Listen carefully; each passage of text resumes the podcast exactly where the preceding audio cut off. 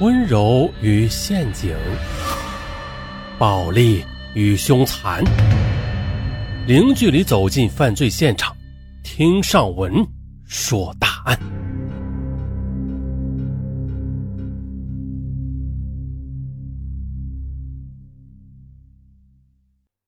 说是在二零零六年的三月十七日，轰动全国的亿万富翁元宝井雇凶杀人案尘埃落定。接着，陈宝井被押赴刑场，采取了注射方法执行的死刑。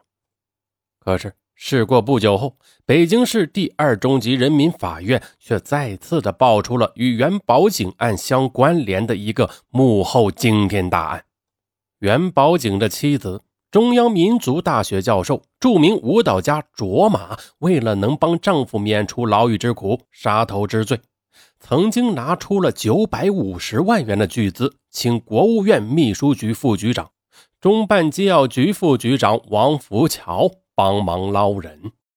当然了，这个王福桥啊，他是个假冒的啊。前边那几个局长啊，那也是子虚乌有的。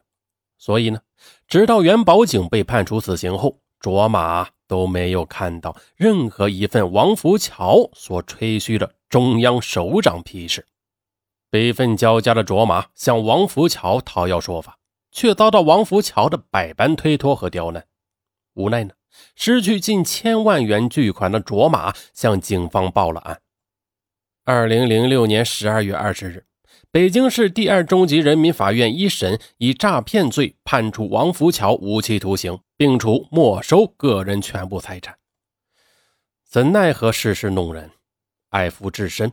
救夫心切的卓玛在求救无门时，拥有丰富学识和人生阅历的他，却在不到一年的时间里，居然屡屡的掉进了王福桥设计的低级陷阱中。南柯一梦到最后，为世人留下了无限感慨唏嘘的谈资。就在认识卓玛以前呀，王福桥不过是一个年过半百的倒卖假古董的老贩子。在北京注册了一个叫福慧堂的文物鉴定中心，自任总经理。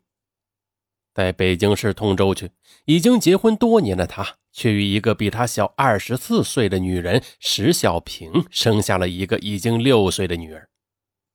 在外人看来呀，这个王福桥他有着充满传奇色彩的经历。哼，什么经历啊？这个从未参军的人。却从一九七三年开始，就先后的在中国人民解放军总后勤部、国防科工委、总参谋部工作。二十三岁，他就当上了总后勤部的科长，之后一直担任领导职务。虽然他没有军人的职称，却享受着军人的待遇。一九九九年，王福桥任国务院发展研究中心经济要餐调研部主任。甚至还当过某世界人民友好协会的副主席。当然，他最显赫的职务呀，是国务院秘书局副局长、中办机要局副局长。同时，这位副部级的高官还是一位易经大师和古董专家。其实呀，王福桥这些身份，嗯，通通都是他自己捏造的。这个王福桥，他对外唬人的招牌中啊，除了中办机要局的副局长的身份，还有一辆奥迪 A 六轿车，那和一个从网上聘来的司机，让李司机在别人面前都毕恭毕敬地称他为王主任。这位王主任呀，他在二零零三年的二月啊，贷款购买了一部奥迪 A 六轿车。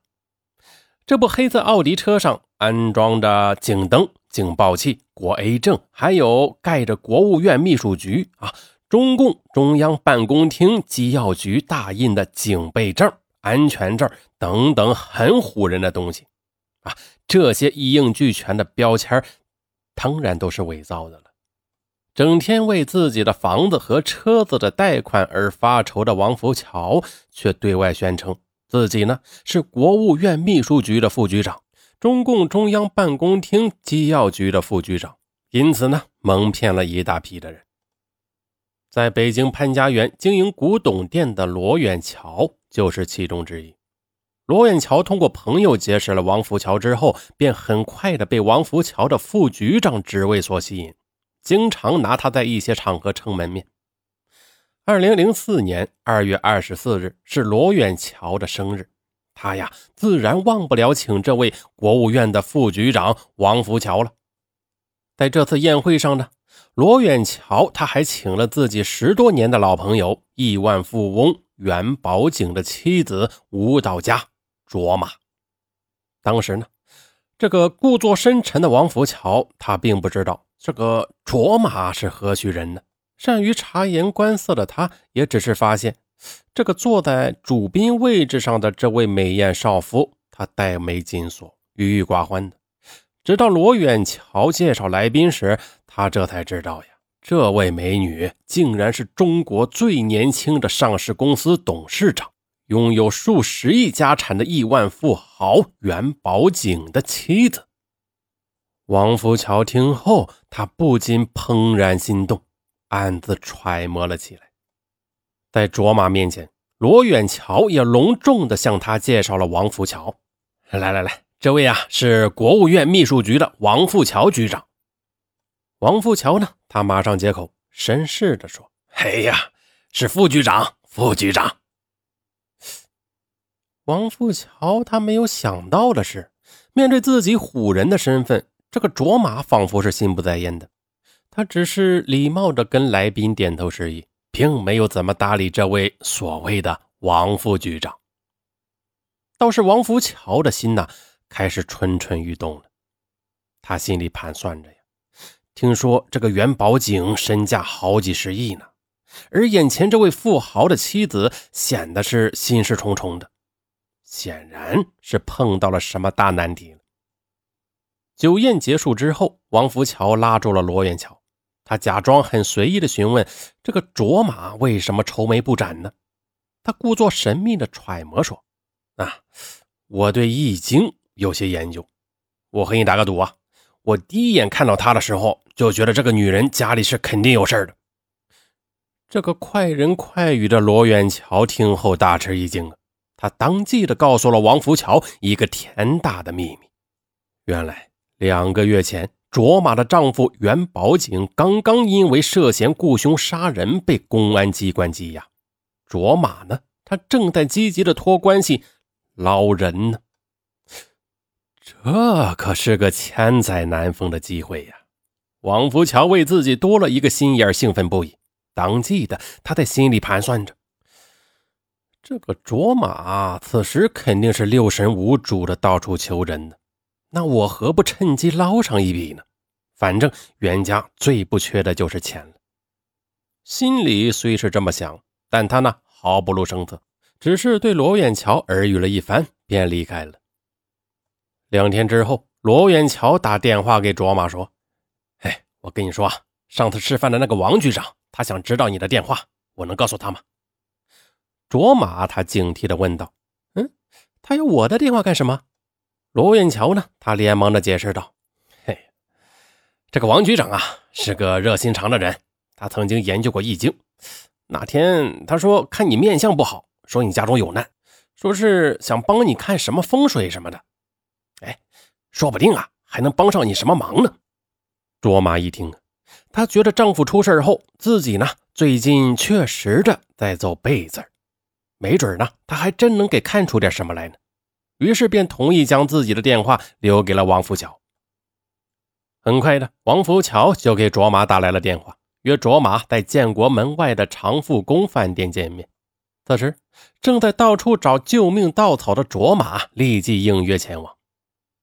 在长富宫饭店，两人落座后，早有准备的王福桥就施展出他的忽悠功夫，和卓玛聊起了风水。王福桥的口才很好，一番功夫下来，卓玛呢就将信将疑地问：“王主任，你觉得我最近有什么凶吉之兆吗？”王福桥见卓玛开始往他设的圈套里钻了，心里一喜，又故作深沉地沉思了一会儿，然后呢欲言又止地说：“呃，实话和你说吧，你的亲人呐有血光之灾，如果我没有猜错的话呀。”这个人应该是你的丈夫。那我是一个信佛教的人，佛说呢，救人一命胜造七级浮屠，而我最看不得别人受苦受难了。卓玛听后大吃一惊啊！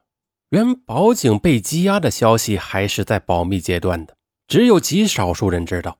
而眼前的这位王局长，他竟然一下子给算准了，真乃神人也。接着，卓玛又试着请王福桥给他的住宅看风水，王福桥连忙答应了。那是一个四合院，院子中间呢有棵树。王福桥看后，当即的就说：“嘿呀，你看，你看。”这个口字中间有棵树，这不正是困吗？王福桥这么一说，一下子迎合了卓玛的心境，同时呢，也完全取得了他的信任。